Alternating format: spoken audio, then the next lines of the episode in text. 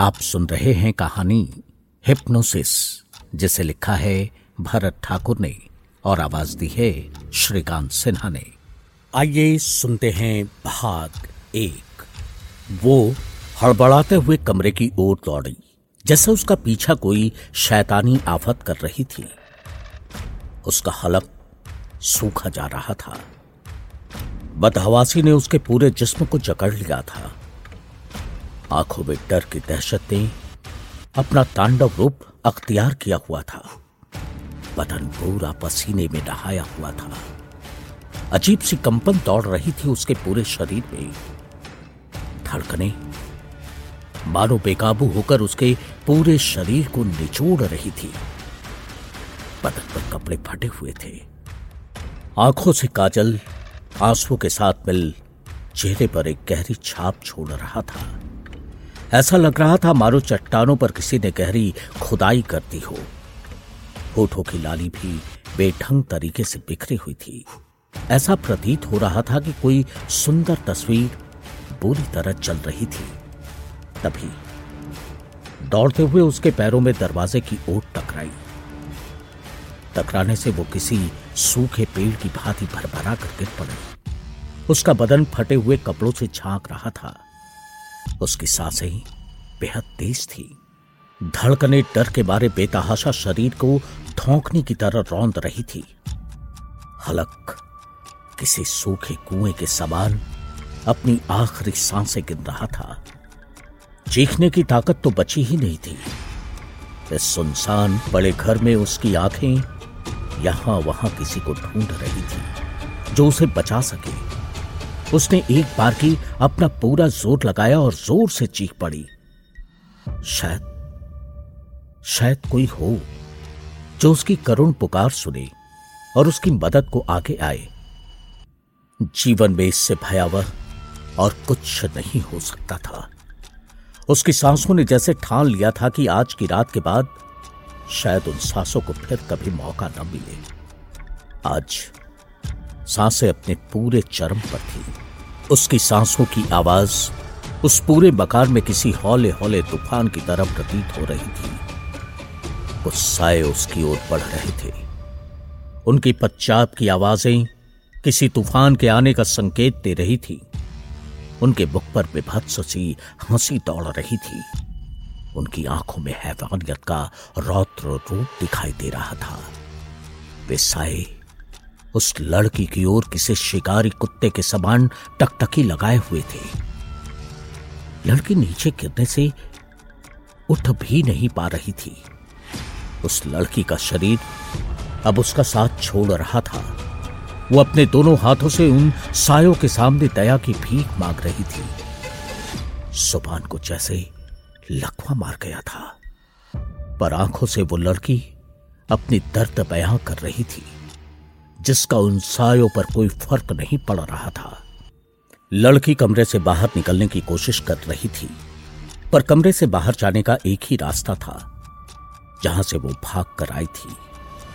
वो उठकर खिड़की की ओर दौड़कर चिल्लाने लगी, पर दूर दूर तक कोई सुनने वाला नहीं था। खिड़की के बाहर गहन काला अंधेरा छाया हुआ था।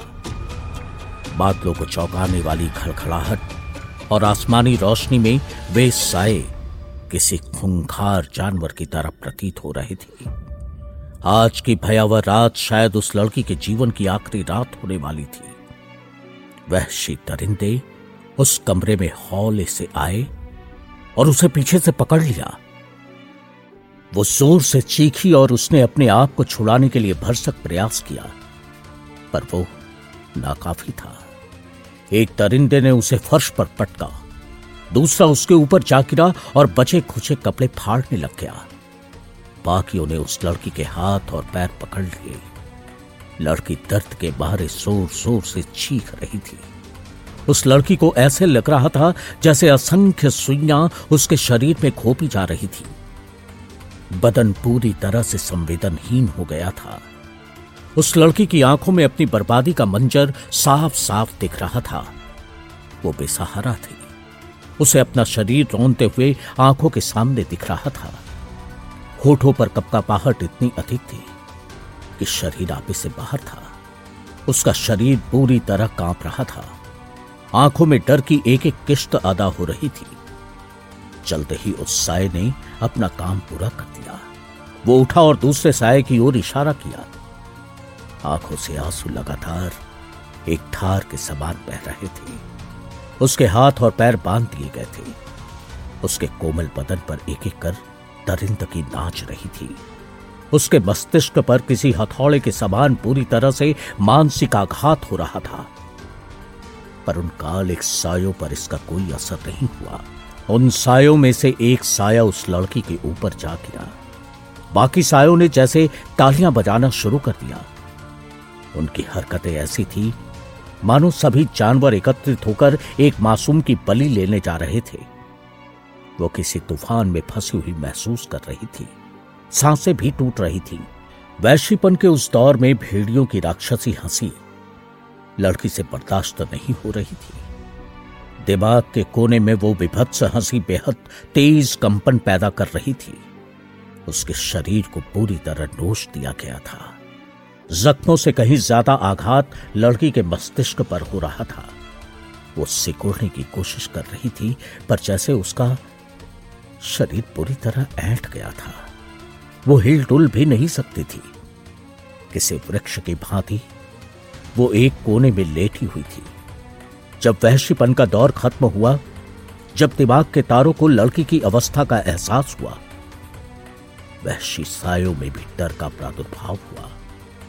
वे सभी उस लड़की को उसकी चरचर अवस्था में छोड़कर भाग खड़े हुए। लड़की के मस्तिष्क ने जैसे काम करना बंद कर दिया था। विशाल अंधेरा, जिसका कोई अंत नहीं हो। ऐसे भंवर में वो फंस गई थी। आँखों की पुतलियाँ गायब सी हो गई थी। उस लड़की की आँखें जैसे अंतहीन गहरे समंदर की भांति प्रतीत हो रही थी। वो उस घर में अकेली रह गई थी। दरिंदे उसे अतमरा समझकर वे वहाँ से भाग निकल चुके थे। अगले दिन मोबाइल ट्रैकिंग से लड़की को ढूंढा गया, पर तब तक देर हो चुकी थी। वो कोमा में पहुँच चुकी थी। कोमा में जाने के बाद जैसे अंधेरे में कहीं खो चुकी थी। साँसें मध्यम गति से चल रही थी। पर अंतहीन निद्रा के आगोश में वो लड़की समा चुकी थी।